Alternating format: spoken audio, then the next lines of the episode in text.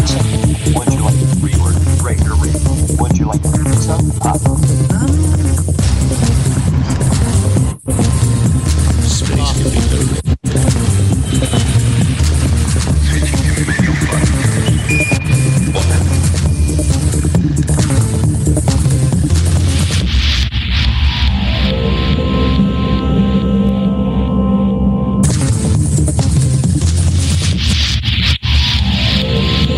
Greetings, Commanders.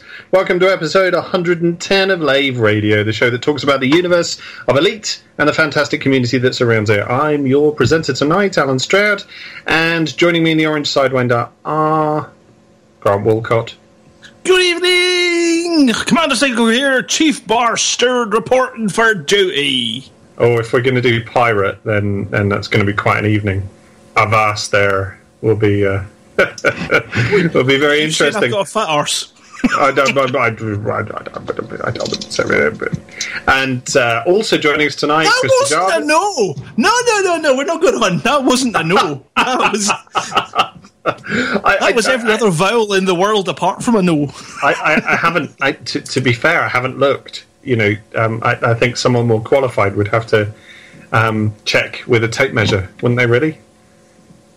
Anyway, joining us tonight would be also Christopher Jarvis. Hello, how are we doing? We were doing great until it got into an arse measuring contest.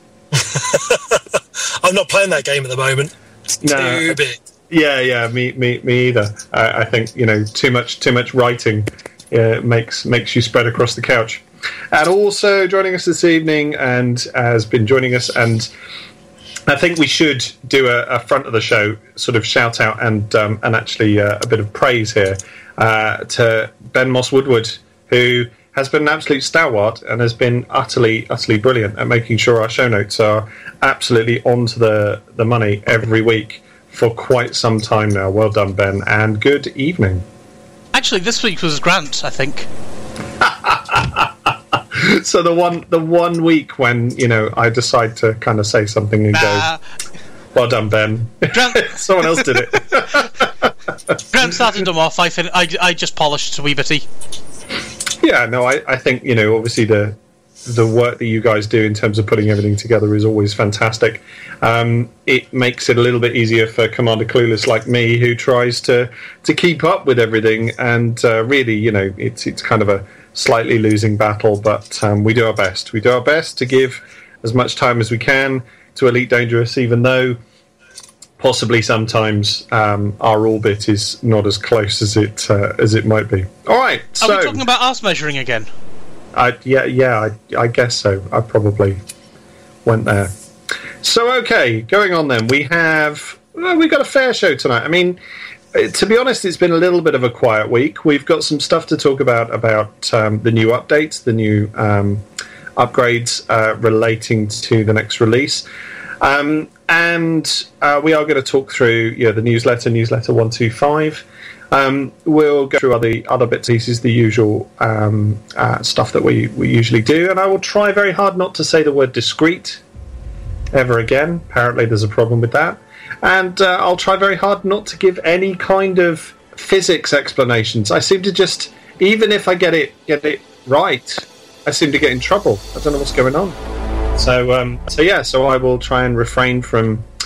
I should just invent my own form of physics. That would probably help. So, what have you guys been up to this week? So, Chris, what have you been doing? I have been mostly away. So I'm going back to my original role with the Lave Radio podcast this evening of knowing nothing about the game, because tonight you'll see me. I'm running the video on Twitch.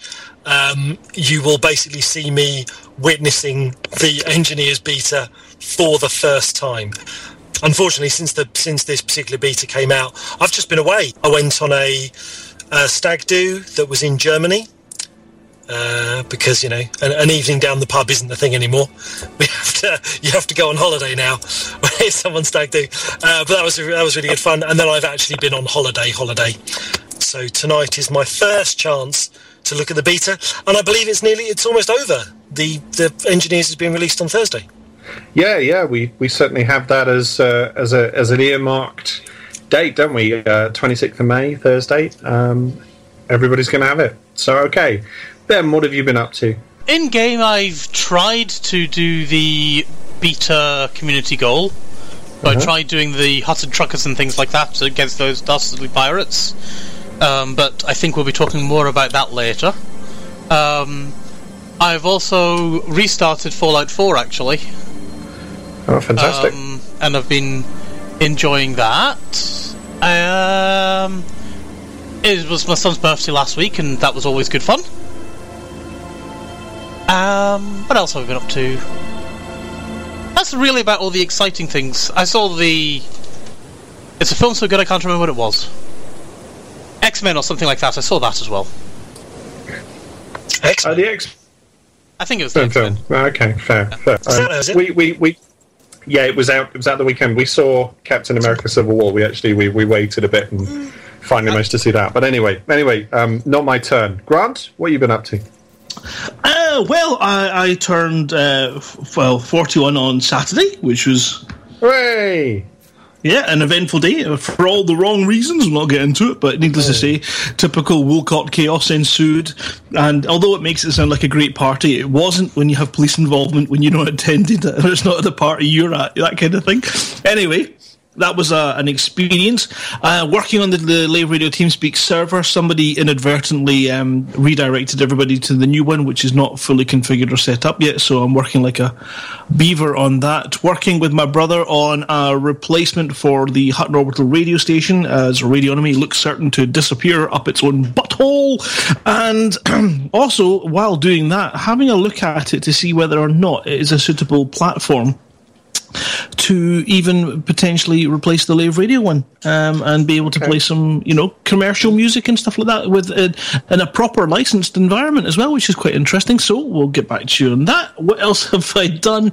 I played some Engineers. I was almost involved in the war on beta, all but for the massive issue that I had to face on Saturday night. I would have been there having a bit of fun, but it wasn't to be, and that was chaos, but I believe we're going to get to that. And the reason why I did the show notes is because I had to put an apology and a retraction in there for tonight's show from last week's show. We always like to start with those.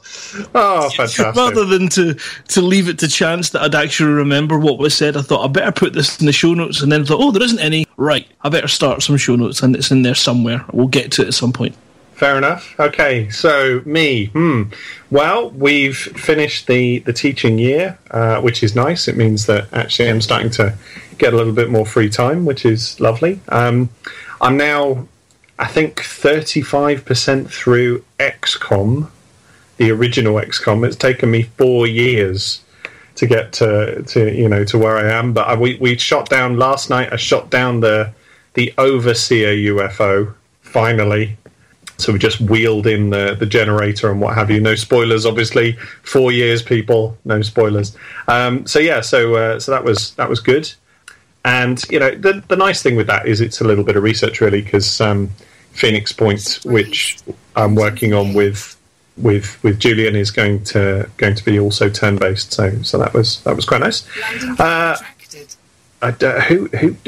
Any reason why there's a? Do you know what? I think that's a delay. I think there are still some sound effects I haven't muted, which are then going out to Twitch, which are then being picked up on someone's microphone, that are then coming back into Skype, and is then going back out over the radio. So I think they've changed the audio options. Okay, awesome. Anyway, I'm going to just turn everything down. Okay. Are you in beta, Chris? Yeah. Yeah, things have changed a wee bit there. Okay, so anyway, so those things happened. Also writing at the moment, which is going really well. So I'm on Wisemere 4, which is great. Is getting done. So Wisemere 4 will be out this week. Proofreading on not this week, this year. Proofreading on Dreams of Chaos, which is nearly done. It's been good. We're also sort of gearing up for going to the Hay Festival this weekend coming with my students, which would be really nice. Talking to them about sort of the end of the year. Getting new students in for next year. Got a couple of conference papers I've got to do. The exciting stuff that academics do. But the good fun thing was I managed to rebuild the music studio in the loft, which is my, you know, my play computer, and it is now, of course, warm enough for me to use everything in the loft, which is great. But primarily, I got all the keyboards plugged back in, so it means Chris may get some music for Escape Velocity, and he may get some music for the Chaos Reborn audio, which is, you know, hopefully will be music. Woo! Hopefully will be good. So yeah, so exciting. And we've been doing a little bit of, Karen and I have been doing a bit of LaveCon organising, so we've been putting together VIP packs, starting to talk about the adverts that we're going to be producing for some of the LaveCon sponsors, and yeah, you know, busy at Stroud Towers as usual. So, and drying a tent, you know, I don't know if that counts. Anyway, right. So if you want, you can join us live. We're hanging out in game, or rather I'm not, but some of the others are. Are you guys in beta this evening? I'm in beta, and I'm in open, right. But because it's my first go into it, I'm not sort of hanging around anywhere. I'm going to be flying around and looking at different features. Fair. Anybody else in beta this evening? I'm in normal rather than in beta. Okay. And although I am currently 200-odd light years away from Lave. I don't know how. I have no idea how I ended up here, but I will get there soon enough. We won't be hanging around Lave Station, but we'll do our best to get there to Lave Station at some point this evening. Some may be in beta, some may not be in beta. They might be in normal. And if you can't get us in game, we're also on the IRC chat channel, which you can access through laveradio.com/live. Somebody obviously is desperately tunneling through the floor to access that right now. And of course, we're also live on Twitch, which we've been talking about just before. Okay, so let's launch into the stuff. Let's launch into what we're up to. So to start with, what you've got down here, Grant, is you've got something tonight, Lave Radio activity in game. What's that about? That will be a template line that's probably been left in there from the last. Love you. But generally... Yeah. No, the intention was always, when we were doing a live broadcast, to be running some Lave Radio Network activity in game while we broadcast, so doing missions and things for Lave Radio, and also just to do a recap of what the current influence levels are, what kind of things people should be doing. But frankly, I think we've made precisely jack beep amount of progress with Lave Radio Network. It is just very, very difficult at the low percentage to get enough missions to be able to make a big influence, but it'll take an effort. We'll maybe recruit some truckers in once we've finished with the trucker issues over at George Pantazis. If we can crack George Pantazis, then we can rush to the Lave Radio Network's aid and try and get some percentage points on the board. Come on, Grant, call us. I think the problem is Lave is a... Yeah, I think the problem is Lave is a really popular system, so even sort of occasional players who aren't allied with any groups and aren't kind of doing anything particular, you know, lots of people head out to Lave to pick up rares and just visit it because it's Lave. So I think the controlling faction just picks up a lot of extra business. I don't think anyone really is working for them deliberately. But, you know, I think they just get that advantage, don't they? Rares does make it very tricky. It's fact, what rares and the size of one of the factions in George Pantazis is what's been causing us to be months to crack that system, because if you take your eye off them for too long, they gain so many percentage points so quickly due to the amount of trade and rares being bought from the system that it just boosts the influence on a daily. It's like free influence daily for them. A real tricky one to try and beat. So Lave Station is a tough nut to crack, and it's going to take a pretty serious effort, but the benefit is that the controlling faction's not a big multi-system one, so it's not too many fronts to fight on. So we can do it, but it'll take a bit of effort. Well, you know, it depends if we want to. I mean, you know, we've had this discussion before, but of course that's, you know, down to the people that are playing. So so that's all good. I do like the fact that it's a busy system, though. I mean, it's lovely that, you know, that it's used a lot, and I think Frontier have done a good job. I mean, in that, you know, okay, so we've got a lot of rares, but Lavian Brandy is quite a cool rare. You know, it's quite nice to see that that's getting traded around, and that, you know, that people are using it, which is great. All right, so if there's no network activity, we will hope to do that, as Grant says, hope to do that more probably during the summer, I would think. It'd be really good to be able to be in a situation where we can, sort of put together a race, a run, an idea, a couple of things that'd be quite cool. So if we're not doing that, let's move on to the newsletter, and we'll start with that. So at the top, no, Ben, I'm going to ignore your typing. Okay, so from the top of the newsletter, we've got the announcements about Horizons, and we've got all the information related to the release date, related to the other bits and pieces, related to the different things that are going on down there. The Clash of the Titans event, I see quite a lot of other things that particularly caught my eye.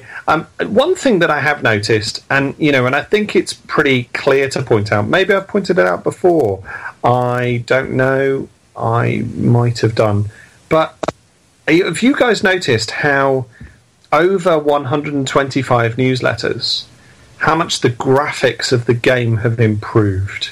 Really does look prettier and prettier and prettier as we look at more and more of these newsletters. Don't know if you think that? Yeah, I think so. I mean, you definitely get... certainly when you look at the YouTube videos as well, Obsidian Ant and the likes of them, they're getting these amazing screenshots. I mean, Horizons, I think, was the big flip. The minute you get those SRV pictures where it looks, let's say, not like a real SRV, but it looks like a genuine model or remote control car on the surface of a planet with a beautiful sky cast behind them. I mean, it is stunning. Something about newsletters that I wanted to raise, just as you're saying that. Weren't they meant to stop? And did they not just stop and then you had to go to a community site to read the news? Why did they come back? Does anyone know? No idea. I think I know. Right, it went to the community site for just one day, just one newsletter, whilst they did some work. And then sometime, I think last week, I got an email saying, "Dear Ben, what things would you like? When would you like it?" And I said, I want everything and I want it when it comes out. But I said all that, but I didn't actually get newsletter 125. I got emails saying, "Dear Ben, this is now going cheap on the store," and other bits and bats like that, but I didn't actually get the proper newsletter with Sandy's article and all these other things that we're going to be talking about in a bit. I think there might be things still to go. Did anybody quite understand what Ben said then? A little bit, but then again, I speak Ben. Yes. Right. Frontier. I don't think it was.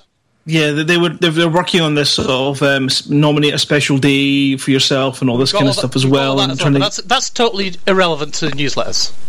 Right. Yeah, but they're doing stuff, lots of stuff. But I thought the newsletters were stopping and we were moving to a web based. No. That was just a one-off. Just for that one. Okay, well that explains it then. Okay, all right. So that was the upshot of it. I mean, I did notice I got there were I don't know 3 or 4 newsletters where I didn't get them, and then now I'm getting them again, which which seemed a little strange. But yeah, I genuinely like them, and I'm glad that I am getting them. I think it's particularly useful to to sort of stay in touch. But the point I was going to come back to, the point about the graphics. You see, I don't know if you remember that other game when it released a Top Gear parody trailer. There was a moment where Star Citizen did that, and they put in a particular ship, and they had the sort of the camera lingering on the decals and the detail and the skin of this particular ship. And at that point, I looked at that, and I looked at the ships in Elite Dangerous, and I thought, oh, well, you can see there's a fidelity difference here. There's actually quite a considerable amount more, design going into that than there is going into this. And I think the gap is closing quite rapidly in that regard. Some of the screenshots I'm seeing now, some of the videos I'm watching now, they look, comparatively. I mean, Elite's a little bit more matte than gloss by comparison. I think that's fine. Scooping complete. Great, thanks for that. So, but it does mean that we're seeing very, very pretty pictures of the ships, which I think is great.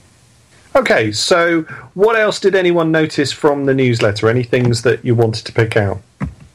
Horizons is coming from the Xbox. I think that's kind of a big one.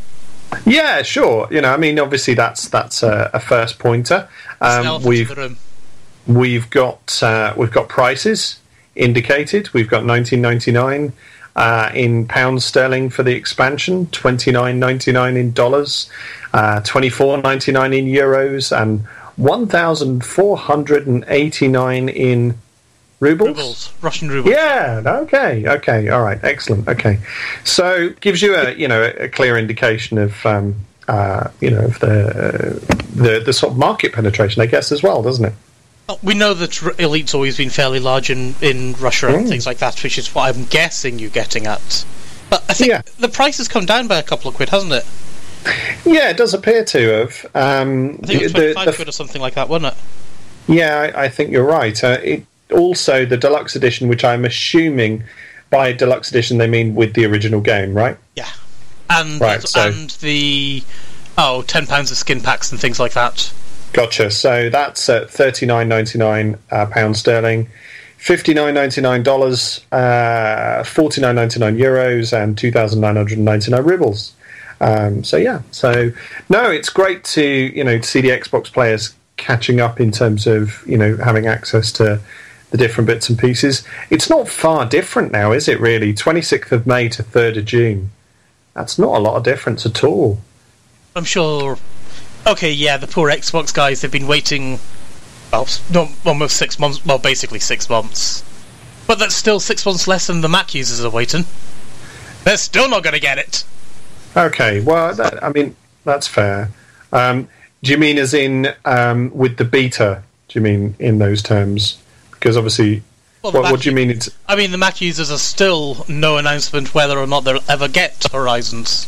Ah, gotcha, of course, we're talking about two different things, aren't we? We're talking about Engineers 2.1 and we're talking about Horizons, so actually the comparison, is slightly different, so yeah, it's my bad. On Xbox, they will be getting Engineers as well, so I'm sure Frontier have basically said, when Horizons comes to Xbox, it will have parity with the PC game. Oh, well, that's great. So actually it is narrowing the development window in that regard. That might be the advantage of their, the compatibility of their engine. So, of course, they've, they're very practiced in Xbox and PC deployment. So it's probably why certainly the Mac is still a little behind. It's basically because OS X are using a version of OpenGL that's about 50 bazillion years out of date. And they don't seem to want to actually update it. Yeah, fair. Okay, all right. Further from that, they've announced that there's going to be a launch live stream, which they'll be inviting a number of the Elite Dangerous developers to come and chat, and they're expected during the expected server downtime. So that... I wonder how you manage that. That sounds a little bit problematic. They're going to basically...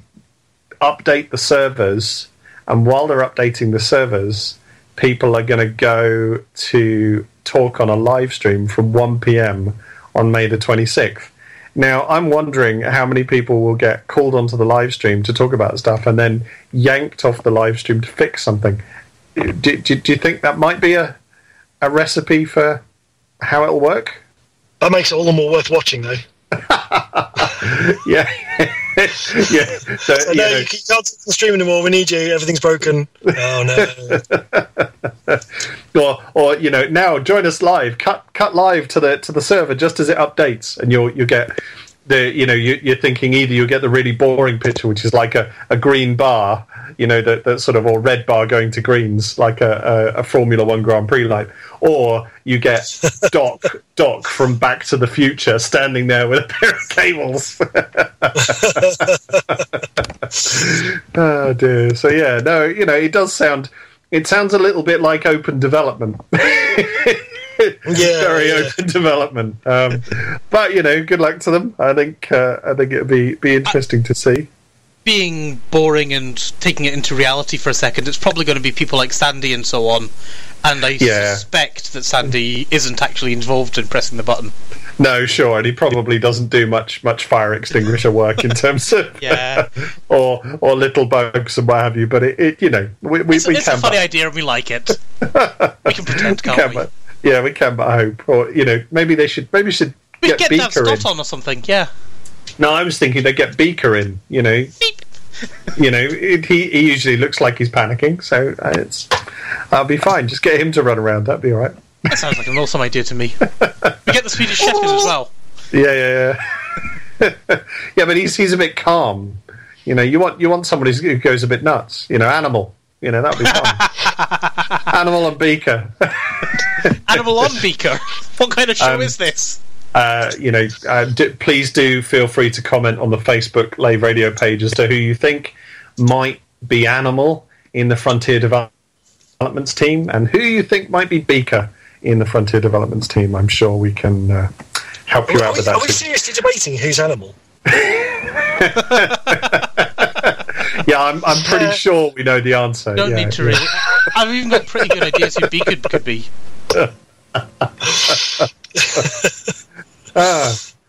Anyway, moving on in the newsletter, I do notice, just scrolling down a little bit in the newsletter, that there is a sort of done-up picture. We have two done-up pictures in here, one of which I think is Grant's, which I believe is your Ned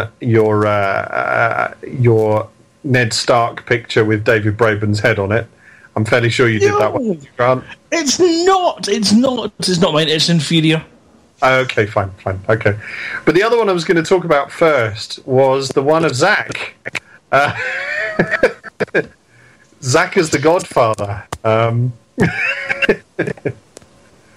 That is quite a picture, isn't it? Very disturbing. Yeah, there's an official title though. It's Don Antonacci. There's an eye line there, and I'm worried about that cat. I really am worried about that cat. I'm looking at that cat and thinking, you know, what happens if he gets angry? Oh, I guess we'll be having Chinese for dinner. So anyway, that picture highlights the action where basically Zach has called out the Hutton Orbital Truckers. He wants a battle royale, which I believe that that's going to take place in Wolf 359. Am I right, gentlemen? No. Okay. Well, yes, but no, but okay. No. Okay. And in fact, definitely not. No, and it was meant to happen on Saturday night, but right. I'm not sure when. Do we have a section where we're going to go into that in a bit more detail? It was just one of these ones where everything that could go wrong went wrong, but it was actually in the Wise. Is it the Wise? Yeah, the Wyrd system. Is it Wyrd? I always think it's Wise. Wyrd and in an ice ring battle, but complications galore. It ended up being a free for all, and people who turned up had a lot of fun, but there was frustration because it was meant to be a certain way, and it just didn't work out that way. There was meant to be a community goal. It didn't happen, and all these kind of things. So just a little bit glips and glitches that kind of tarnished it a little bit, just a little bit. All right, well, we'll go through that in more detail in a minute. No, sorry, I did wonder. I did see, obviously, the other stuff. I did wonder if the two things were the same thing. Now I understand. Thank you for illuminating that. Still, going back to the picture, worried about the cat. Really worried about the cat. Okay. Now, on down in the newsletter then, we've got some stuff from Sandro here. He's talked through the situation with engineers, and I know you guys have got a little bit of an issue with some of the stuff here relating to engineers. Wasn't there some discussion about there being a slight... was it miscommunication, or was it that it doesn't quite do what people thought it did with regards to NPCs? Is that right? Well, I can clarify my confusion, because having not seen any of the beta and not having been really up to date in the last 2 weeks, when people have been talking about having reputation with engineers, I naturally assumed that the way to build your reputation with an engineer is to kind of, you know, is to do missions for them.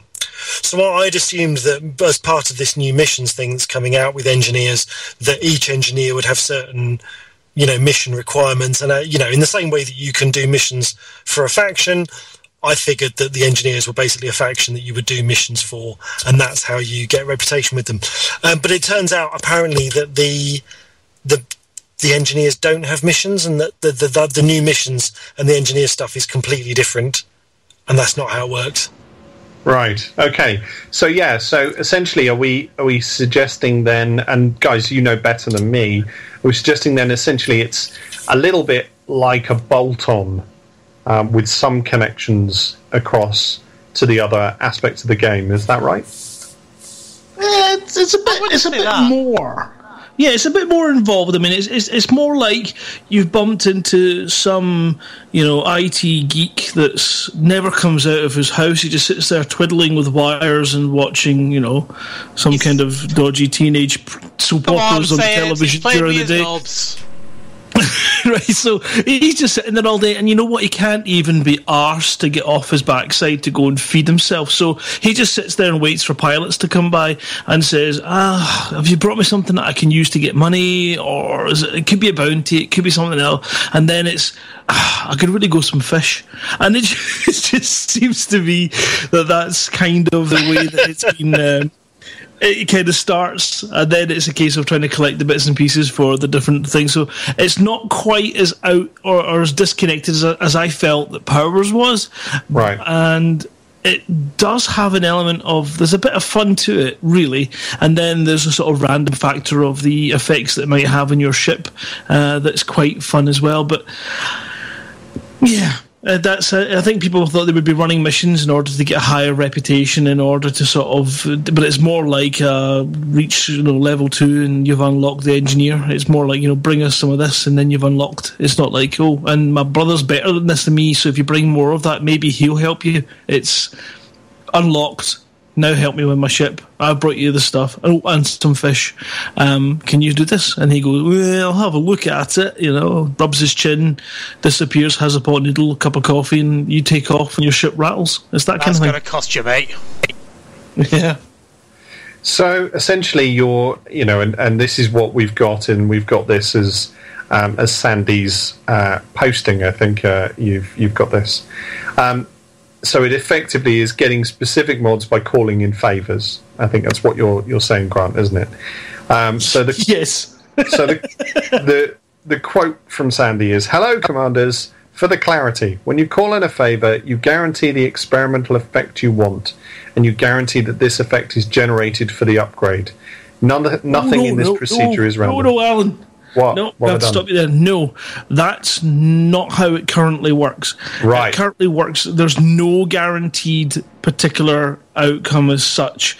It's a case of they're talking about the feedback from everybody was, we'd really like to have a bit more control. It's creating a kind of reputation with that engineer that will be used as buying a favour in order to select what you want him to do. I believe that's my understanding of it. I could be completely wrong. I always So the original intention was random, and he's trying to make it less random, correct?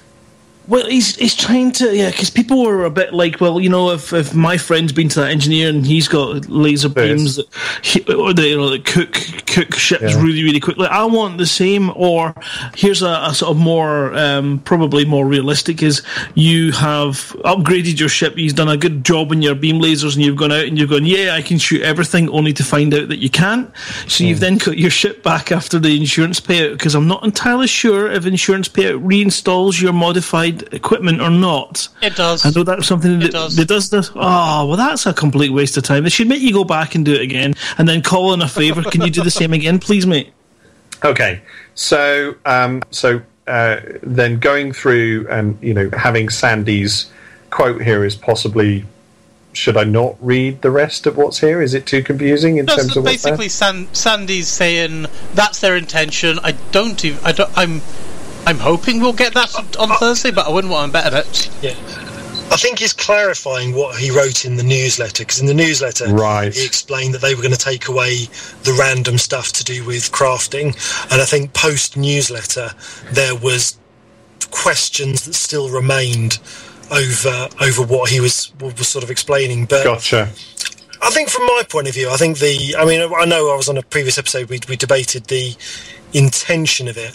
I think having any kind of random element in the crafting was completely the wrong call to make. And even on paper, I think it was completely the wrong call to make.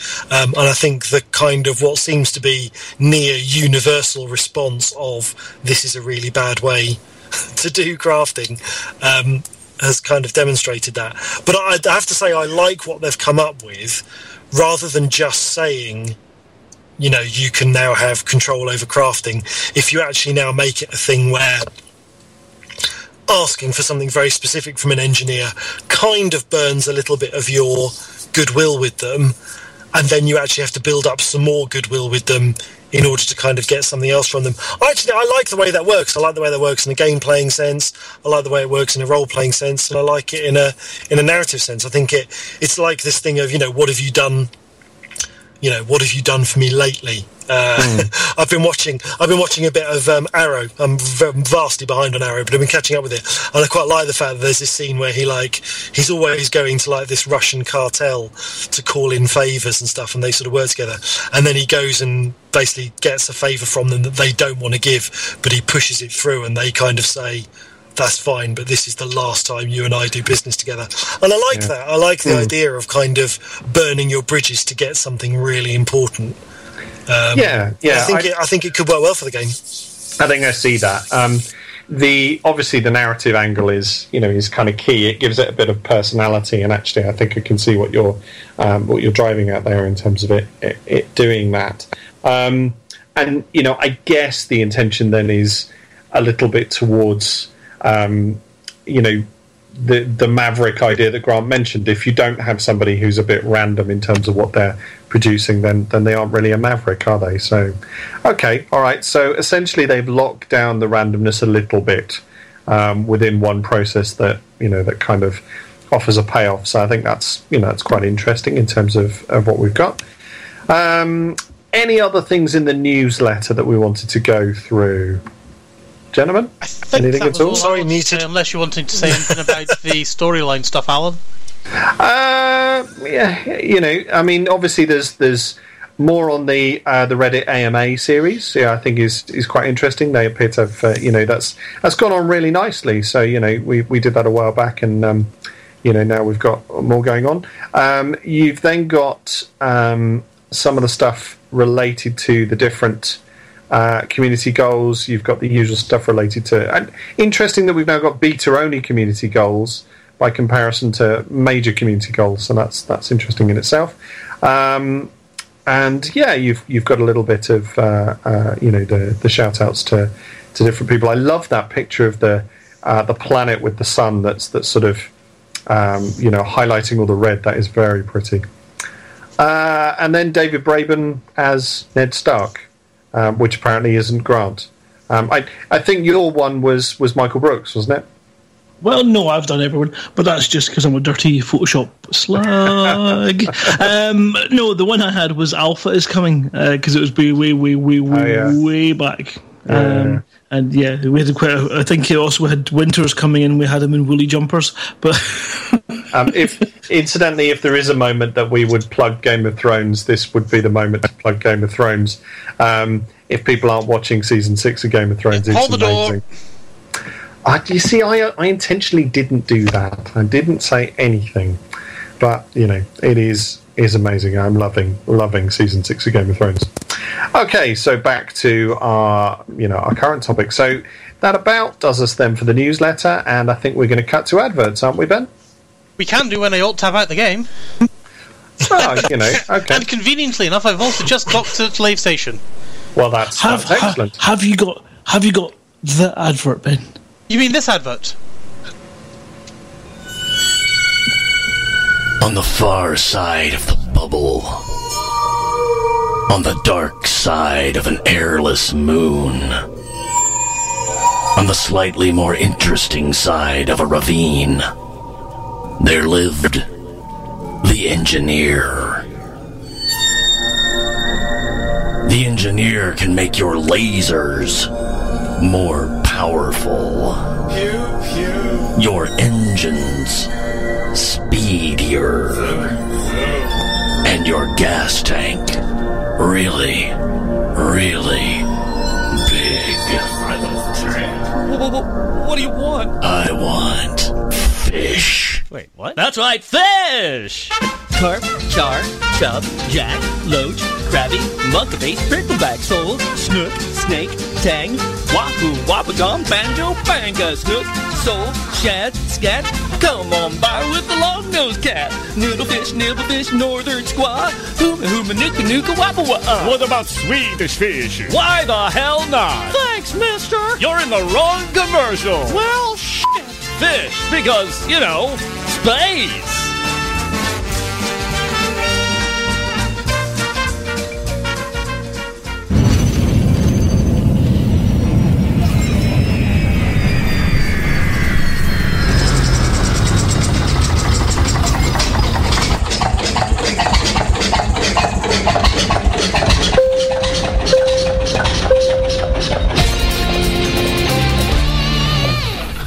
This is a public service announcement from the Fuel Rats. Please stop what you're doing and pay attention. If we can rescue you, we will, but you can help us help you by following these easy steps. 1. Fly 50 light seconds or so from the system's main star and drop out of supercruise. 2. Note down the current system and the nearest stellar body. 3. If you're on emergency life support, log out immediately. 4. Go to fuelrats.org and click Get Help. 5. Stay calm, hold your breath, and let our seasoned professionals do what they do best. The Fuel Rats. We have fuel, you don't. Any questions? Aww. Nice to be saved. Anyway. So, back into where we are, and had gone through the newsletter. I think it's time we moved on to the main discussion then, folks. So, the first thing I've got here is the Rise to Power Dangerous Games Wildcard Correction. So, what are we looking at there? That's my mistake from last week. I did think it was your mistake from last week, Grant. I thought it was best that you kind of mentioned it and went through it for us. Well, essentially, I kind of last week may have alluded to the fact that the vote put the EG pilots through. Unfortunately, that's not correct. It's not quite as simple as that, as I thought it was. You know, heaven forbid we ran on a first-past-the-post system. It's not even proportional representation. No, in this particular one, it is the top five voted factions will go into a mini community goal tournament, and the winner of that tournament will then go through to the final. So, EG Pilots, Wolves of Janai, who actually are a really nice bunch of people. I've been chatting to them tonight. Adel's Armada Coalition, Blackbird Squadron, and United German Commanders Coalition, who equally are nice because they sent me a mug a while ago. Not that I can be bought. But all five of those will be going through to the next mini-tournament of community goals where they will battle each other, and the winner will go through to take that last slot in the Rise to Power final tournament, and then they'll be doing even more community goals. It sounds like an awful lot of trucking going on, and there's only one group of people that's suited and qualified to do such a thing. So we're looking forward to all bribes and sealed envelopes arriving in Hutton Orbital in due course. It does sound like quite a pyramid with many, many steps. Does make you feel a little bit sorry for the Imperial Inquisition as well, who, by comparison to 9% of the vote, got 8.5% of the vote. So the very narrowest of margins haven't gone through to the top five, which I think is obviously, you know, a little bit allowed for them. That said, though, you know, a quarter of the votes to EG. I'm assuming EG Emperor's Grace. Mm, could be. I don't know who EG Pilots are. I was wondering if it was Emperor's Grace. You know. Anyway, I'm not entirely sure. Okay. Maybe it isn't. You know, that it'd be interesting to know which group EG Pilots are, and you know, just get in touch. I take it none of us are in touch with EG Pilots. Not intentionally or consciously. I might be, but I'm not sure that I am or not. You don't know if you're touching an EG Pilot or not. Okay. If you know, if any of the top five want to just get in touch with Lave Radio, talk a little bit about the process and what they end up involved in, info@laveradio.com, always there. And obviously, some of us are involved with the Hutton Truckers, so you know, if they feel like they need a hand, then I'm sure they'll be talking to the,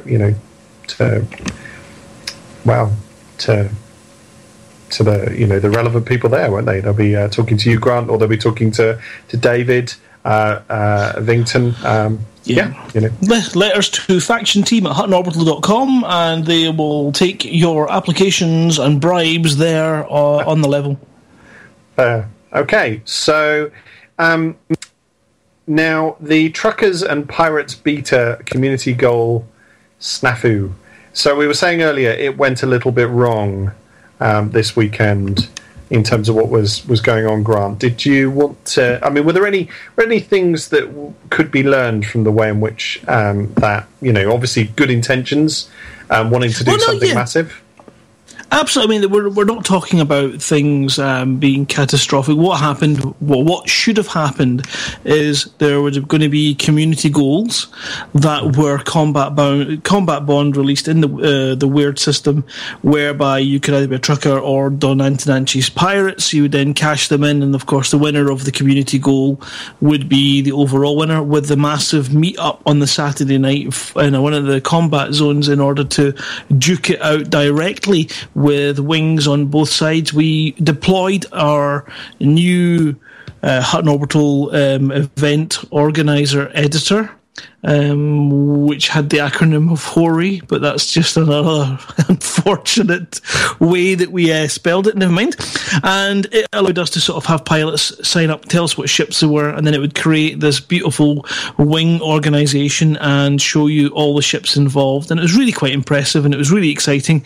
Unfortunately, the community goal didn't kick in, and then I think it did late. I'm not entirely sure that it did at all, but then the combat zones failed to materialise as well, so we changed the location of the battle from the A2 to A5, and it still didn't materialise, so it ended up with people going to a res site and just attacking and battling there. And I think some people swapped sides because the trucker turnout had dwindled somewhat, with Dave being unavailable because he was working, and myself being unavailable as well, it would be my birthday, and then having a bit of a drama in the evening. It fell on to the mighty Hober to hold things together, along with Sean Nocte and Rob Cooper.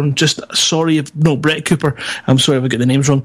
Who held the trucker side up then, kept the event going, and everybody who was there. And this is one of the things that is just so wonderful about the Elite community. I know we keep blooming harping on about it, but until such times as it's demonstrated otherwise, and we don't keep getting it reinforced by people being bloody brilliant, then we have a duty just to keep going on about it, because the TeamSpeak, obviously, for Lave Radio TeamSpeak server has now not officially moved over yet. It is in the process. I am in the process of setting up the new server, which is teamspeak.laveradio.com. You're welcome to go and jump in and have a look, and everyone seems to be in there, but everybody who was on the Saturday night have been popping back in, and friendships have been made between truckers and Diamond Frogs and Pirates. As I say, it's just nice to meet people, have a chat, and then get along. And then suddenly this Elite dangerous universe might still be dangerous, but there's something different about being interdicted and chased down by someone you've had a chat and a giggle with and you know they're going to rob you than a complete stranger. And it just adds that little, tolerance level goes up. Yeah, it's a bit of insulation, isn't it? You know, it's a bit of insulation where both sides kind of know it's only a game, and that does kind of help a little bit. I mean, you know, some people are always going to feel a little bit precious about these things, and some people aren't. You know, some people are going to feel quite like, you know, they're playing with non-people. You know, so they don't really, you know, see the people that they're fighting as, you know, as actually having any cares or anything else. You know, that they exist for their enjoyment. But certainly, when people get a chance to talk to each other, it's always a much better thing. It was a very interesting comment someone said to me many years ago at a LARP event related to this, was when an individual who had been sort of nominally on the sort of good medieval sort of side, as it were, you know, very upstanding knight in chainmail and so on, got a chance to have a bit of a pint and a drink with someone who usually plays an assassin, usually kills people, usually does this, that, and the other. And, you know, they got to know each other, and he happened to mention, the assassin guy happened to mention that he was a care worker, you know, in his normal life. And the other guy just looked at him as if he was, you know, totally shocked. And he just went, I'm a real person, you know. Which I think is part of the thing, isn't it? You know, that's part of the thing is, you know, everybody gets an idea of why, you know, that people exist outside of games, and games are games, I think is interesting. So, yeah. Okay, Ben, you've managed to find some information from Gimi. Okay, well done. So, yes, EG Pilots are not to be confused with Emperor's Grace. They are a dedicated Russian group. Could surprise a few people if they're going to... Yeah, okay, so... it'd be really, really nice to see. Actually, it'd be really, really nice to see a dedicated Russian group get in on that, and you know, would demonstrate quite clearly in terms of what we already talked about this evening about you know, the popularity of the game and where it's popular across the world. So yeah, interesting stuff. Okay, all right. So so essentially, then, do you think there was anything from that slight, you know, sort of problem in terms of the way in which it ended up coordinated, anything in terms of a learning curve for things that, you know, that would be coordinated as a live event in future, Grant? Well, no, the thing is that, you know, these community goals are a great way of being able to measure a competition between two sides. So it's an awesome thing to have that as a way of doing the event. I think potentially the difficulty with community goals still comes down to the fact that you could do that and one side could turn up in a private group and just tackle NPCs while the other group is, you know, fighting in the open mode. It doesn't... I still refute the fact that that has a significant change, because it's open to everyone and everyone ends up being happy and playing it the way they want. And equally, as Truckers Can Do, we can see where... what missions we need to do and go in there and force and tackle it at that time in order to swing percentages. And although it can be tough, with the right amount of numbers and the right effort, you can do it. So I think the open versus private groups isn't as big a difficult thing to overcome if you think you're being, you know, usurped by people using that tactic. But we know we've got another Xbox expedition to Hutton Orbital this weekend. So the Hutton Truckers, the Hot Boxers, are going to be doing their very first Hutton convoy, and I shall be there with them. We will have some more PvP events in the future, no doubt. We'll have some big trade routes coming up soon. There's quite a few wee little things in the pipeline that we're working on, including we'd quite fancied at LaveCon finding a planet and using a sort of tag system for people to take over for a bit to drive an SRV the full circumference. Yeah, that could be interesting. Also, you know, I mean, we're at the moment, we're shaping up in terms of what community group events we want to run at LaveCon. I think what might be, you know, something we've already discussed might be having something going on at the event that we then know that individuals from outside the event can kind of, you know, check in on and find out what's going on. So I think that could be quite a nice coordinated sort of thing, as it were. You know, lots of LaveCon skins perhaps being displayed on ships would be very nice. But anyway, we'll work that all out. I'm sure it will go down very well. Okay, so moving on from there, we have an article here from Rock Paper Shotgun, which talks about the Engineers.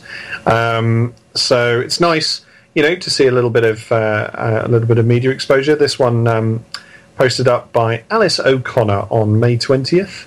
And that gives the official release date. I don't know this time whether the official release date, you know, who knew first. I don't know if you guys remember from the Kickstarter at times, the shareholders knew first. It'd be interesting to know who knew first this time. But anyway, so yeah, it's fairly short and sweet, but covers most of the details of what's going on, and you know, as is their want. You know, with anything on an internet computer game magazine or anything else where you're putting something up, they've got an opportunity to showcase some of the gorgeous graphics. So it's always nice. Okay, that would be that. So then we should move on, I think, to Community Corner. Just what we do, I'd have thought, you know, thinking, because there's stuff in the newsletter about obviously the new price point for Elite Horizons, mm-hmm. and it strikes me that so you're basically going to be able to get the whole thing now for £20, and obviously 2.1 Engineers is later than, you know, any of us expected. They had, you know, this thing earlier for whatever reason about pushing 2.1 into the new financial year and into the new, you know, financial quarter. And we've been talking about the fact that clearly if they're talking about maybe another 4 major releases within the Horizon season, that actually the 3rd season, if you like, of Elite probably isn't going to be December. I mean, we've sort of made assumptions about Elite seasons being a year, December to December, with kind of 5 or 6 major releases throughout the year in between. But if they've missed that, and if there isn't going to be another major season release in December this year, and actually the rest of this season is going to be funded from the Horizons price point, which is now £20, does that potentially... Because we have promised wild speculation, so here's the wild speculation. Does that potentially leave Frontier with a funding problem to get Horizons the season complete in the way they want to do it? Because we've already seen Sandy say people were asking him about whether the Engineers would have missions, and he'd said, oh well, you know, it was too expensive at the moment to link the Engineers stuff in with the mission changes. So is there a budgetary constraint there now with, you know, the way the timescale for Horizons is now looking? Yeah, it's an interesting choice of words, isn't it, guys? What are your thoughts? Frontier have got millions in the bank. There is not a financial problem. I think that's the first thing that I think we need to say. I'm not going down the bandwagon thing of saying, "Oh, Frontier in financial difficulties." But what I am saying is, if they're halving the RRP of the game to start with, and that is what they're going to be charging for it until season 3 comes along, does that leave them with potentially less budget? Well, I don't know. I mean, it doesn't necessarily follow. It's also, there's, you know, there's different levels on which things work. It might be that actually Sandy is sitting on a design budget. You know, he may well have been given it may well have specced out when, you know, when the project was announced in terms of what they were doing with season 2. It may well have been that's been specced out in terms of a design budget, rather than it, you know, it being directly related to sales in that regard. And there's probably a time budget there as well. And of course, you know, once you get time over, you know, sort of delay, or, you know, running, once you start to run over time, and that might be something also that affects it. Any other thoughts on that? Grant, did you want to come in on that? No, not particularly.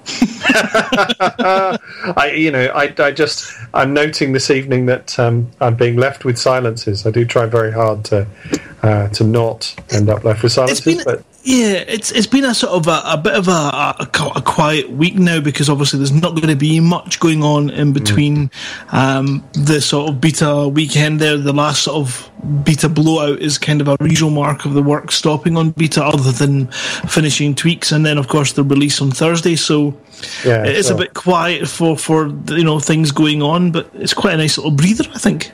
I mean, Chris's point in relation to Sandy's choice of words, I think, was interesting, and you know, and certainly, you know, it may well, you know, be down to the way in which they're attempting to manage the triangle. If anyone sort of knows, certainly when we do anything with film and TV, or with making stuff, making props, they always talk about quick, cheap, and good, and you can have two of those three.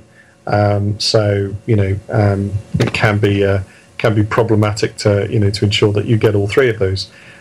So yeah. So anyway, I do think it's an interesting point, and I don't know if there's a funding issue there. I think they're doing okay in terms of, you know, numbers and everything else, but I mean, we cannot know, can we? So you know, it is what it is. So if there are no other points on that, we'll move on to the Reddit post we have here, which is entitled, Dear FDev, you're making this game a massive grind, and it's ruining all the fun we should be having. So for anyone that's not read this, this is over on the Elite Dangerous Reddit. This is we can obviously post the link up when we put the episode out. It's by Commander Wintercharm, and it's a very long post that essentially goes through the problems related to the updates with Engineers that essentially make the grind even more of a grind. And you know, he's been very good, and he's given some too long didn't read sections. And he's also constructively suggested some changes in terms of the way he would have it work. So this has generated quite a lot of comments. It's showing me about 200 here, so you know, I think there are quite a lot more. Certainly, everybody appears to, you know, to have a view, or well, not everybody, but you know, lots of people appear to have a view on it, which, generally speaking, it can only be good in that, you know, if people are discussing the, you know, the different elements in terms of what's there. So I don't know what everybody else's thought is in terms of the grind. I think you can almost grind any game. I mean, yeah. I always joke about the fact that are you guys aware of the game Flower when it came out? I don't know how many of you came across that, but it was quite a nice little avant-garde little game. Basically, it was a PlayStation 3 game that you controlled using the sort of the rotation motion of the controller, and you were basically a flower petal floating through a field, and you would fly through other flowers, and you would build this great stream of flower petals, and each time you hit a flower, it would kind of unlock new notes in the music that was playing in the background. So it was kind of an art piece, it was a relaxation piece, it was a chill out piece, it was a stoner's piece, however you want to look at it. And it was just this really weird kind of alternative left field game. But it came with trophies. And one of the trophies was to collect 1 million flower petals. And I finished the game, you know, in terms of the experience of the game.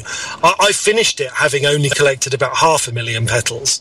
So I went back and I grinded that game to get the platinum trophy, or the gold trophy, whatever was available.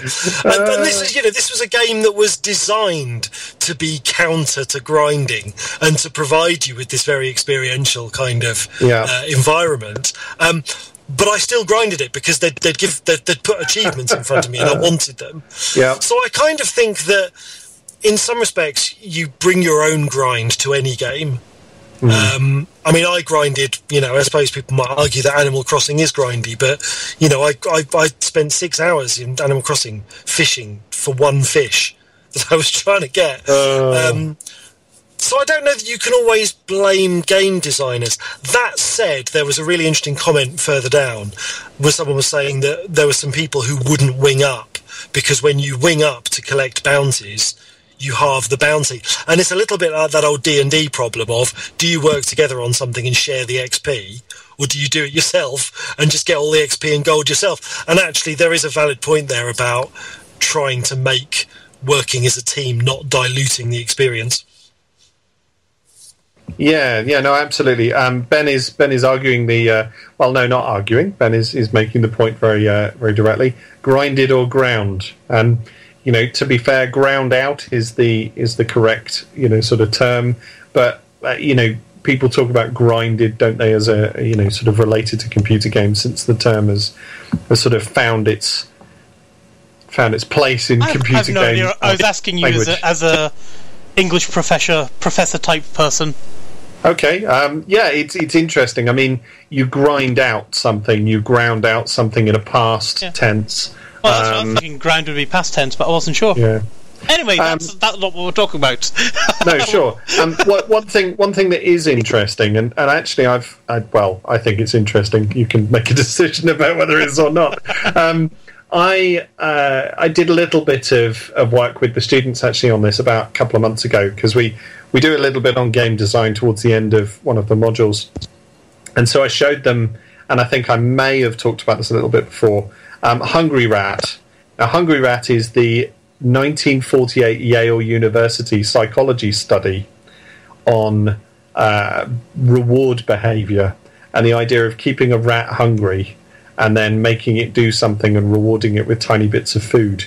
And they basically then, use that as a model to look at behavioural techniques in computer game design. And, it is very interesting that we will perform tasks for a reward that the tasks themselves might not be the things that we wanted to do in the first place. We conform to behaviour that we may not necessarily want to do ourselves. But we conform to it simply to get the thing, that the prestige, the flower, the badge, the right on commander, just to get the thing that's there. So grind is part of computer game design. I wouldn't say necessarily that it has to be, but we do see an awful lot of games that use it. I should just apologise to those following the video stream. I am noticing OBS. I don't know if it's changes to the beta or if something has changed in OBS or if something's changed in my settings. But it seems to be really struggling with video encoding. I'm seeing a lot of dropped frames, and I'm honestly not sure how to fix it without actually having to kill the stream. So might have to put up with it tonight. But I will apologise and I will look into working out what those OBS issues are another day. Sure. That's okay. Interesting. I was having that problem last time as well. So going back, was that in the beta? Yes, it was. It might just be beta's not behaving very nicely. Anyway, takes me for Alan. I was going to say just going back to the issue of the Reddit thread. So I've had a little look here. It is quite nice to see that we're getting an involved discussion. Obviously, it's come out of a little bit of a foot stomp, as it were. Not a flounce, I don't think this isn't an individual who's basically throwing all their toys out the pram. What they've done is they've tried to give constructive, suggestions. And I think certainly something we learned from the DDF and from subsequently when suggestions are were offered. Sometimes we don't necessarily, those of us outside, don't necessarily know all the things that are going on in terms of how everything fits together. But, suggestions always help. They always help in terms of the way in which, you'd hope that they always help, because obviously the people who are trying to suggest them are the people who care about the game. They did one thing that's interesting. And this was an observation. This is one I picked up. It was actually one of the top observations. This is live on times live on time mit no evil. Anyway, he put a post up related to this, and it's been credited with 360 points. So again, the grind in Reddit. Well done, you've achieved said points. His point here. honestly, the most disheartening feeling is wanting to bounty hunt with a friend, and he didn't want to wing up because it halved his profits. So yeah, so it, you know, that very much demonstrates how the bean counter element is, you know, is very interesting in terms of how it you know, it influences the way in which people play. I certainly remember, you know, my times of flying around in a freighter, trying to do these runs just to, you know, to get an upgrade to the ship, and then getting my freighter blown up and kind of sitting there and looking at it and going, I hate flying a freighter. Why am I flying a freighter? You know, it's an interesting thing. So, Ben, you've just shared up for us Commander Wu's comment, which is grind the inverse of gamification? Fun activity, is that less than boring versus boring activity is greater than fun? Or have I got that the wrong way around? I probably have. Fun activity to boring versus boring activity to fun, I think is what he's saying. Ah, okay, fine. I was looking at the triangles. Yeah. I'm not sure if it is the inverse of gamification, because gamification is applying game models to non-game things. So you can make an argument that loyalty cards are gamification. So, you know, you acquire your nectar points. Other loyalty cards are available. You acquire your nectar points, and you know essentially you're brought into a points-based system, so it becomes a reward-based system in terms of you shopping with your given store, etc., etc. There are other activities with advertising. There are, you know, websites that you can go that you know, ask you to acquire points based on things that you do. So I'm not sure that they are inverse of each other, because I would argue that you get quite a lot of grind in gamified activity. So activity that's outside of a game that has been turned into a game, actually a lot of the time they're wanting you to repeat behaviour and conform to a particular model. So it actually, you know, it becomes almost grind, doesn't it, in terms of what's there. Yeah, it's interesting. One of the things I've started looking at while I've been travelling around and on holiday, a friend introduced me to Ingress. Yeah. Is this the thing you've come across? Yes, yeah, the Google game. So for people who don't know it, Ingress is a sort of like an ARG, like an augmented reality game. Yeah. Basically, it's a GPS game. It's a bit like geotagging. You play it on your phone, and as you walk around your local town or really anywhere around the world, you will come across GPS-based locations, which are called portals. And the idea is there are two teams in the game, and you sort of fight for control of these portals and to create giant triangles that cover the country and these sorts of things. But again, it's, you know, it is, like I say, it is a sort of, on the one hand, so playing it on my own, I sort of played it for a couple of days and didn't really get it, and it did feel very grindy, because what you're essentially doing is walking around your local town in circles, hacking these portals over and over to sort of farm XP and items. And I was sort of thinking, well, where's the game in this? But then I got to looking online and talking to my friend who kind of introduced me to it and these sorts of things. And actually, because of this, it's like a giant wide game, people meet up, and they meet up in real life in public places. Like, they'll arrange to meet up in a cafe, like in Coventry or whatever, and then they will go round as a group, and they will apply their group experience to taking control of these portals. And certainly the way in which Ingress is advertised, it very much advertises itself as a community game and as a group game, and you see quite a lot of that very specific activity. So yeah, no, I totally get you, you know, in terms of where that's coming from.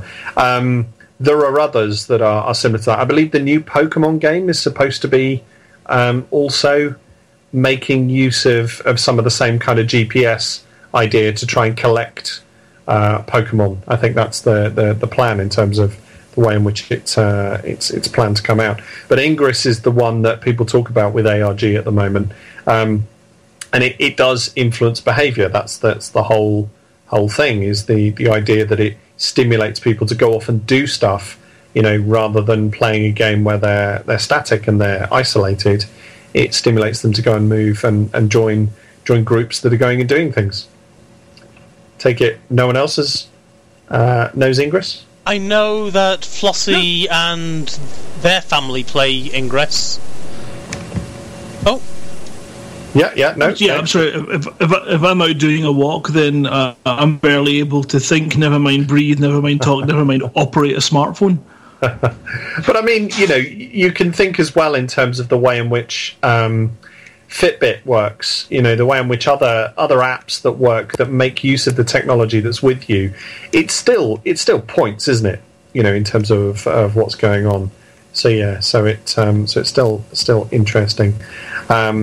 So yeah, okay, all right. So let's move on then, and we will.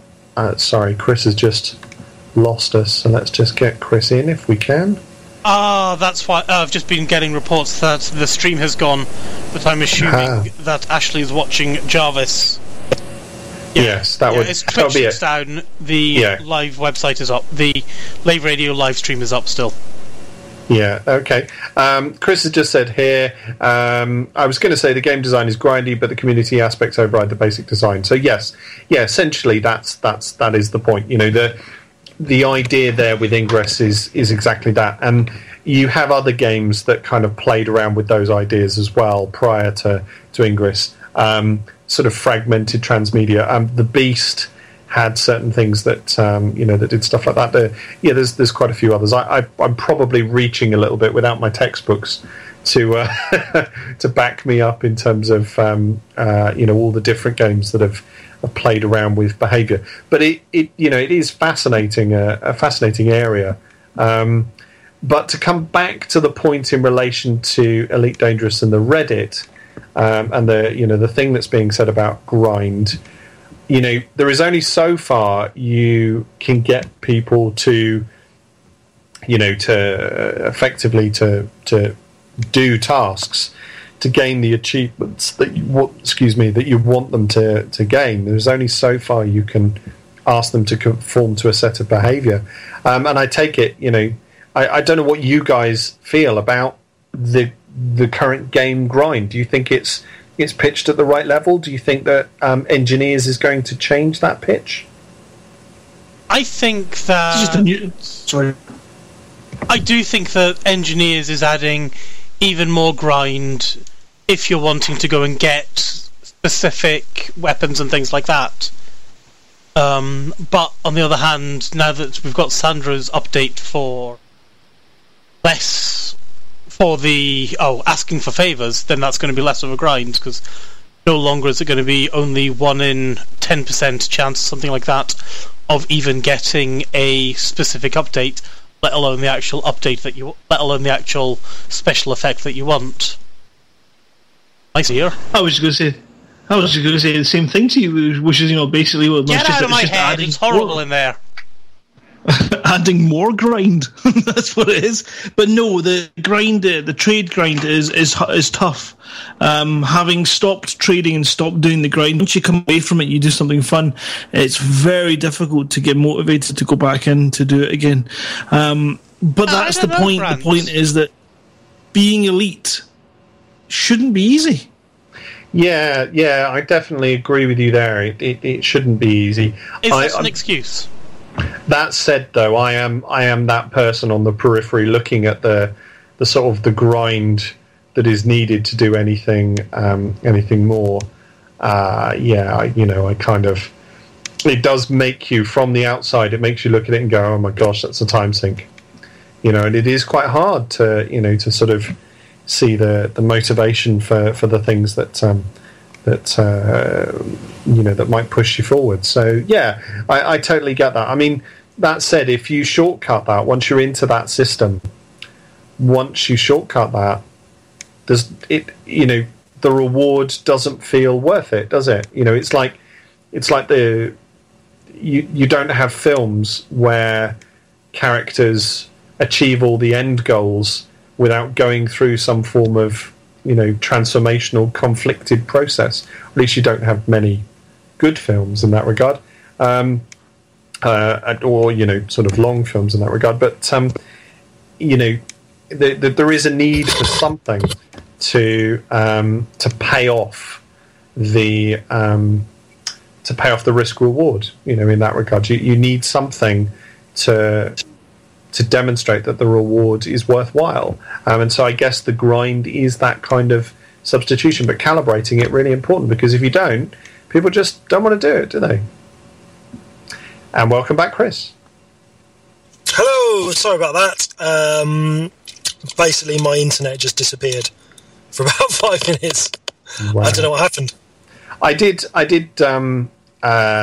mention your point in relation to Ingress, and yeah, so you know we did kind of go through the bits and pieces of that, and you know, and I think it's a really really good point. There, you know, as I said, there are a whole host of other games that that also played around with those particular things. So yeah, it you know, it is interesting how games shape behaviour. You know, I think that, you know, that is interesting in terms of what they do. Mm. Okay, so moving on. So we've talked through that.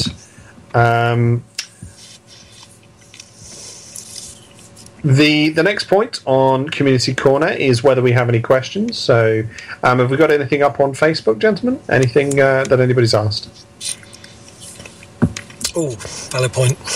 I've not seen anything myself. Okay, well, you know, I think that's fair. Or nothing been asked in game at all. Ashley's asking, why have I just exploded? Because I shot Ashley. Yeah, Ashley was shooting their eagle, so I thought, well, I'd shoot all my big guns, and I accidentally clipped poor Ashley in her eagle, and then Lave Station took offence to that for some reason. Okay, so you peed off Lave Station. Well done. I did. I have a question. Commander Gimme sent me a picture on Twitter while I was away.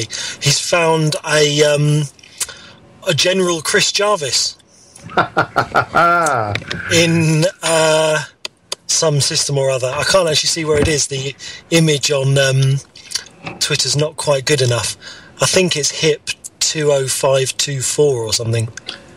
Okay. Oh no, that's a group. I was going to say, yeah. I'm pleased that Frontier have adequately represented my cornrows that I have in my hair.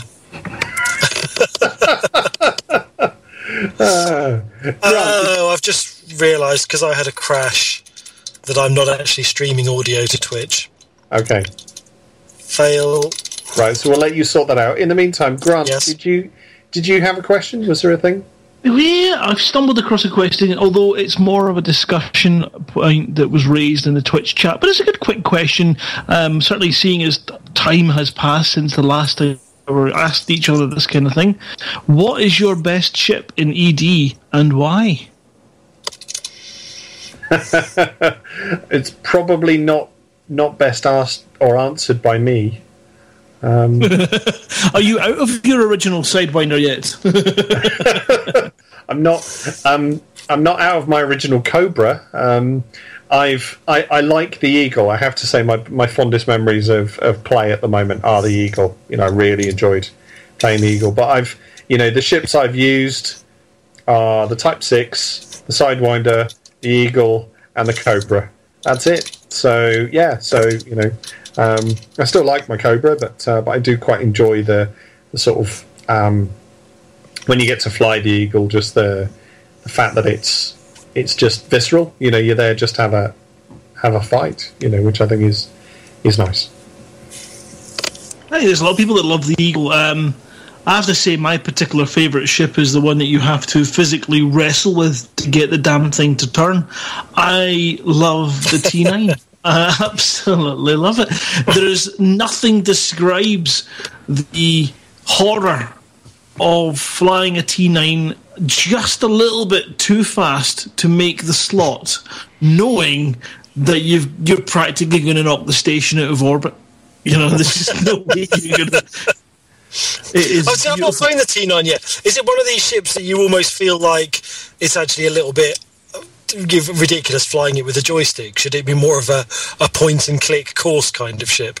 Set heading to 235. Yes, that would be actually more appropriate. I mean, it's one of these ships where you actually, as you start to lift off the pad, you think, actually, I'm just going to walk. It's fine.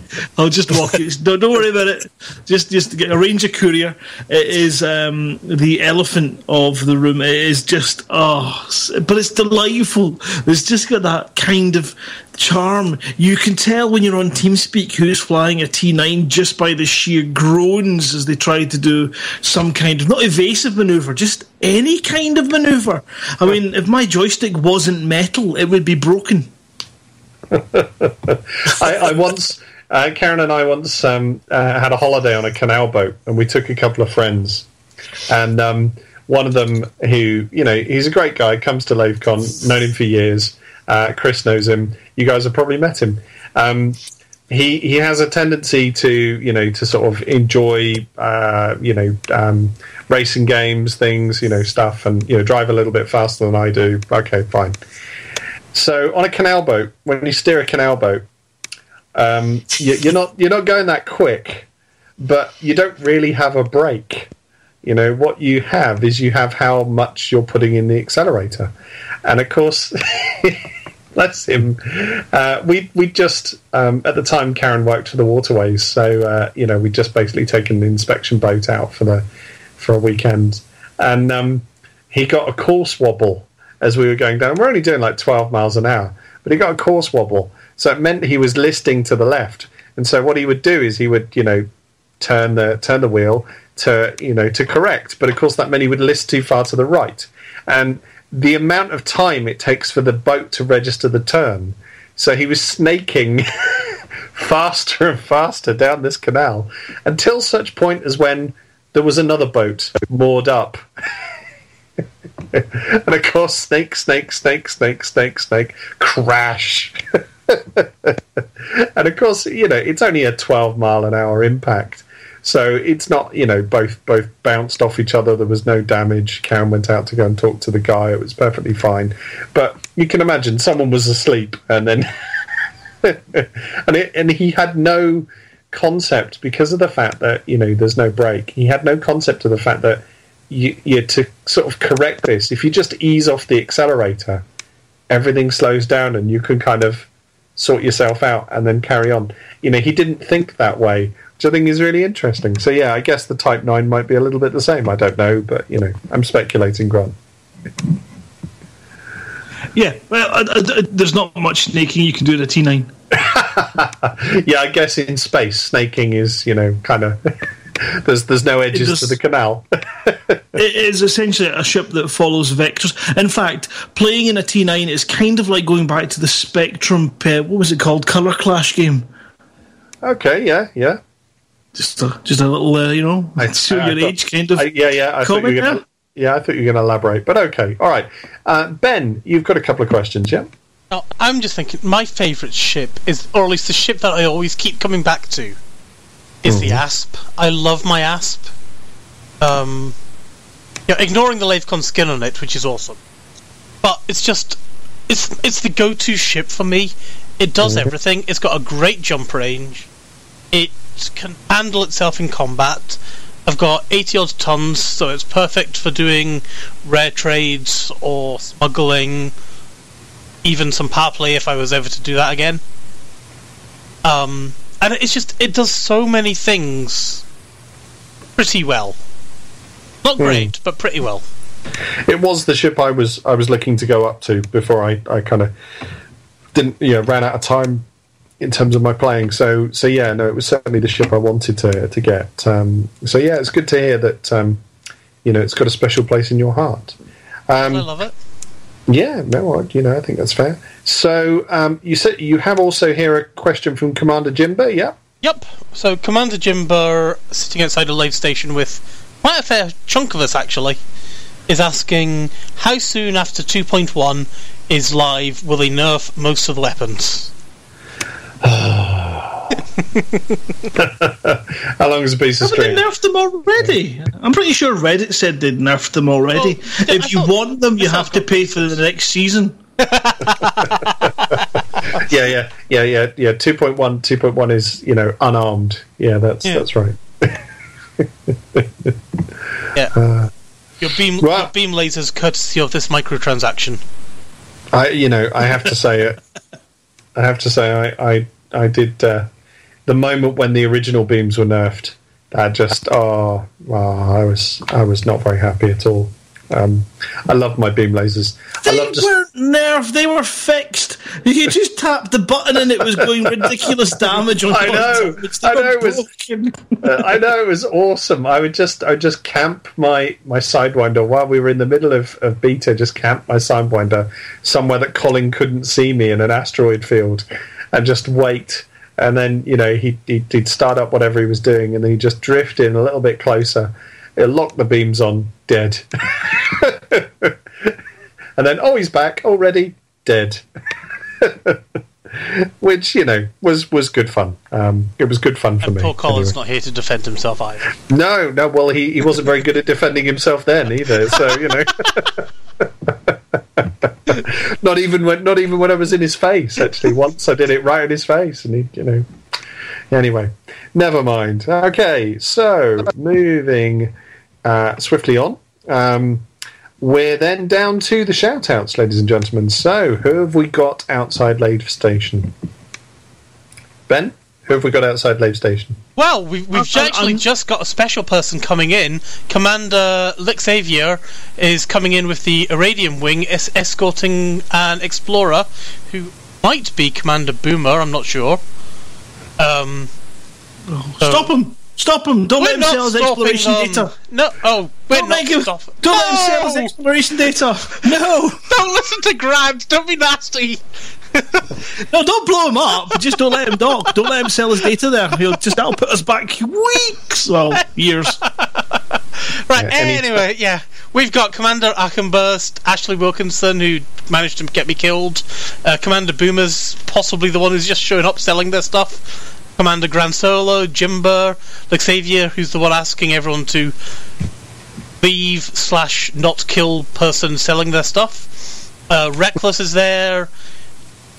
YZE Man, however you pronounce that. And we've got two others who've just shown in as well.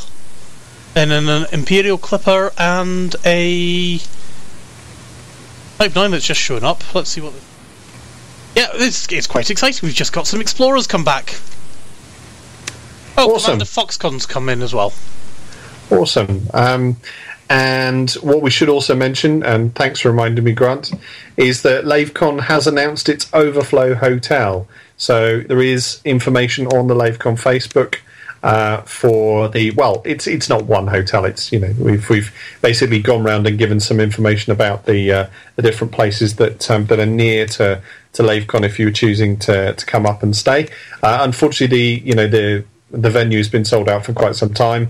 But yeah, you know, tickets still available to come up for the day or to stay over in the Overflow Hotel or one of the Overflow Hotels, and then come up during the day, which would be great.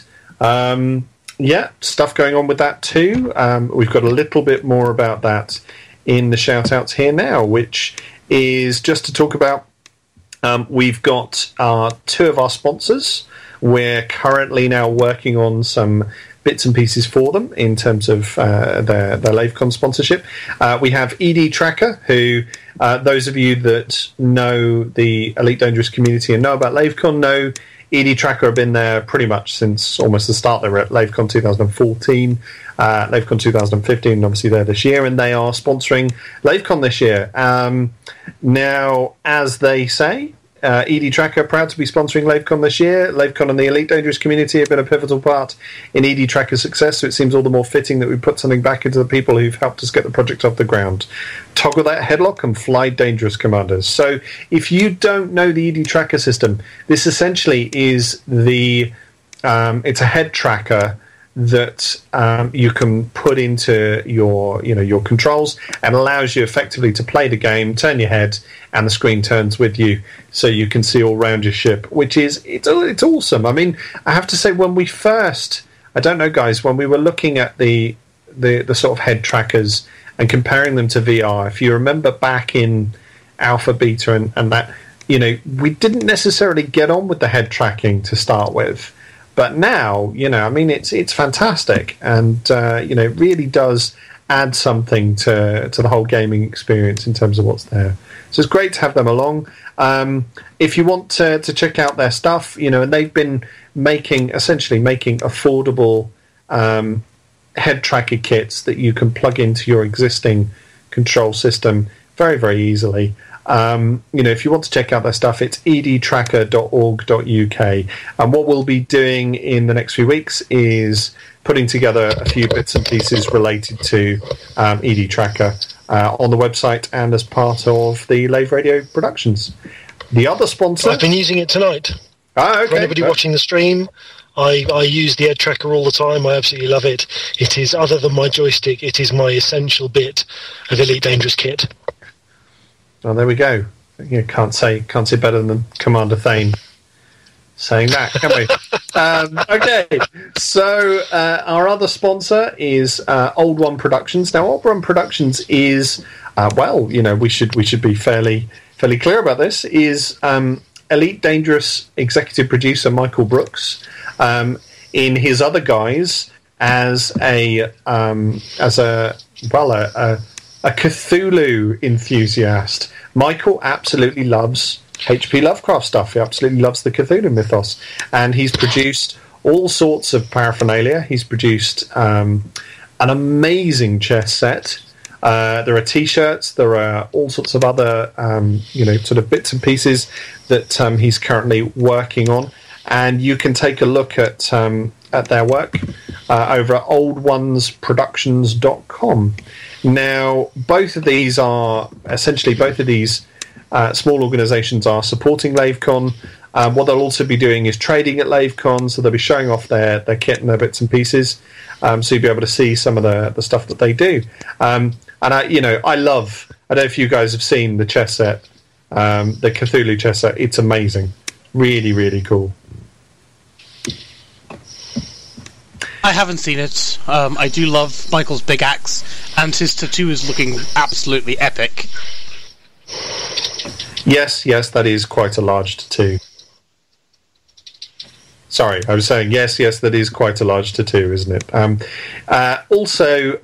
We've got... there are still some vacancies and slots for some of the sponsorship for the event. What will be happening is, you know, the sponsors that we do have will obviously their logos and everything else will be going into LaveCon, which will be great. And as I've said, that we're going to be working on some more Lave Radio advertising, which hopefully they can take away and perhaps, you know, we'll be using here, and they'll also be using, you know, on some of the other shows as well. So hopefully Hutton Orbital will pick up some of the advertising too, and potentially Radio Sidewinder as well. So that'd be nice.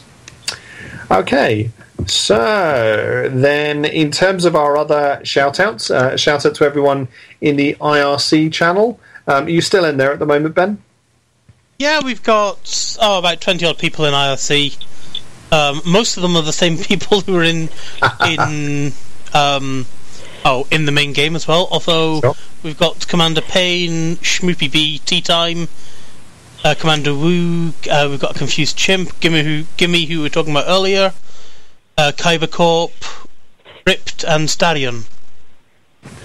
Cool. Okay, and also shout out to folks on the Twitch chat. Chris, have you still got the Twitch chat running there? I have. Where do I view people? View a list. Oh, I haven't lost everybody. Goodness me, it's a huge list.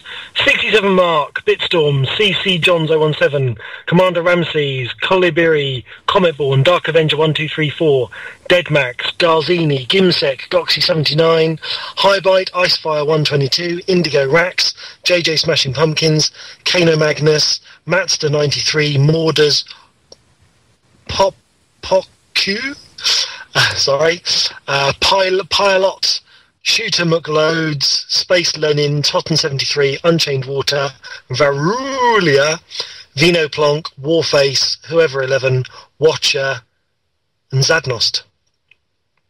Wow, that was really well done. If, you know, you should do my registers. I think it would be great. You're lots better at that than me. I think that'll be excellent. Okay, and so essentially that pretty much does us in terms of all the content we have. Sorry, it's a little bit short this week. It is a little bit of a slow week, and you know we are on a little bit of a lull. We're all waiting, obviously, for the launch on Thursday. I'm hoping that you know, with things easing off at my end, then I will get some time to try the game at that point. Certainly, at the moment, the marking considerations that I have obviously have deadlines, but then I'm into a lovely summer, which hopefully can include a lot more Elite Dangerous, which would be nice. So yeah, that'll all be good. And there will be Escape Velocity announcement soon. Oh, okay, yeah, no, absolutely, no. That certainly, you know, we've got music to compose, which hopefully I'll get on with fairly shortly. You might be able to kick me up to the loft this evening. That might also happen. But yeah, so obviously the all looking forward to what's going on Thursday, and hopefully folks can join Frontier for their live stream from 1 PM just to fire some questions, hot off the gun as it were, in terms of you know the fact that the update will be going live immediately then, so you can probably speculate, question, ask, answer, and see how things are going.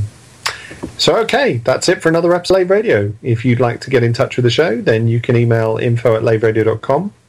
You can get us at Facebook.com/Lave Radio, at Lave Radio on Twitter, or you can join the Discord chat channel by going to tinyurl.com/Lave Radio, or our TeamSpeak server, where commanders come to hang out and chat, laveradio.teamspeak3.com, although Grant is moving us over.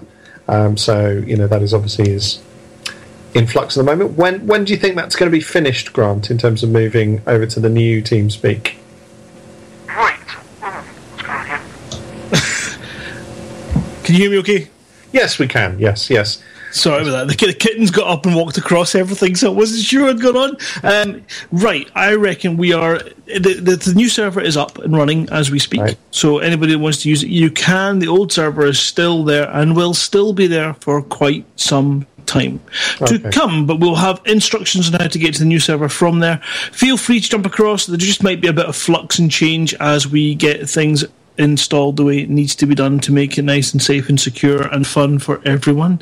And just pop in and say hello. Yeah, right. Up now. Great. Okay. So then essentially, you know, the last things for me to say are that Lave Radio is recorded live on a Tuesday evening at 20:30 currently BST, streamed out live on laveradio.com/live. And thank you to Ben, thank you to Chris, thank you to Grant, all three of you for holding my hand as usual. I'll be Commander Clueless. Thank you all very much, and thank you, commanders that have joined us as well outside Lave. Until next time, fly safe. If you can't fly safe, then don't fly, or fly dangerous. Good night.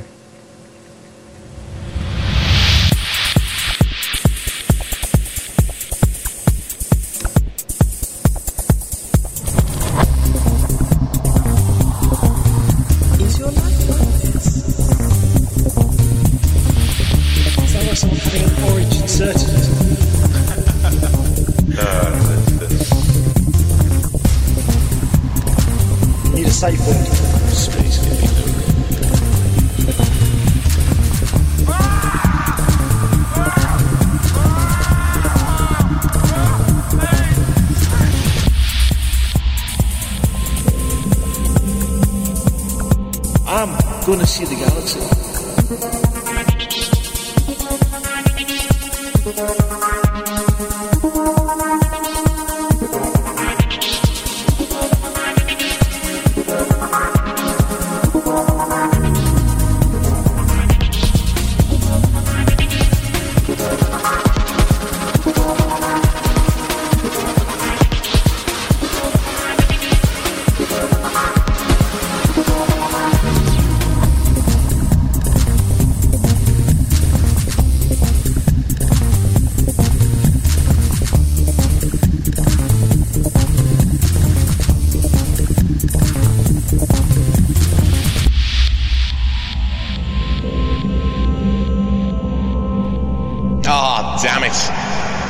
Guys, hold the thought for 2 seconds, I'll be right back.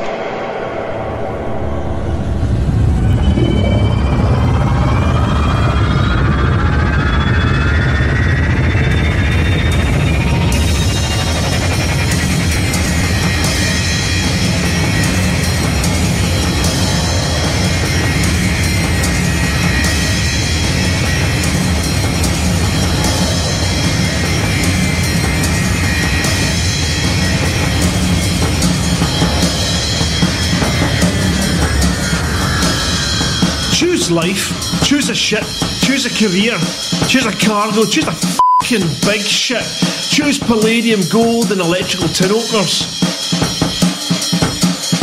Choose good health, low cholesterol and ship insurance. Choose fixed interest loan repayments. Choose a space station. Choose your friends. Choose leisure wear and matching luggage. Choose a paint job and hire purchase in a range of f***ing colours. Choose decals, exploration and wondering where the f*** you are on a Sunday morning. Choose sitting in that chair, running mind-numbing, spirit-crushing trade routes, stuffing f***ing junk food in your mouth. And choose rotting away at the end of it all, pissing your last in the void with no one out there to hear you, bury or do anything as you drift away in cold space. Until some f***er comes along to steal your ship, your cargo and your clothes, leaving your bones floating out in space. Choose your future.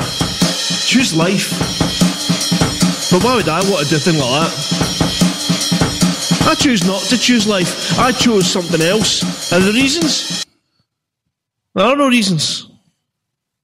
Who needs reasons when you've got onion heads?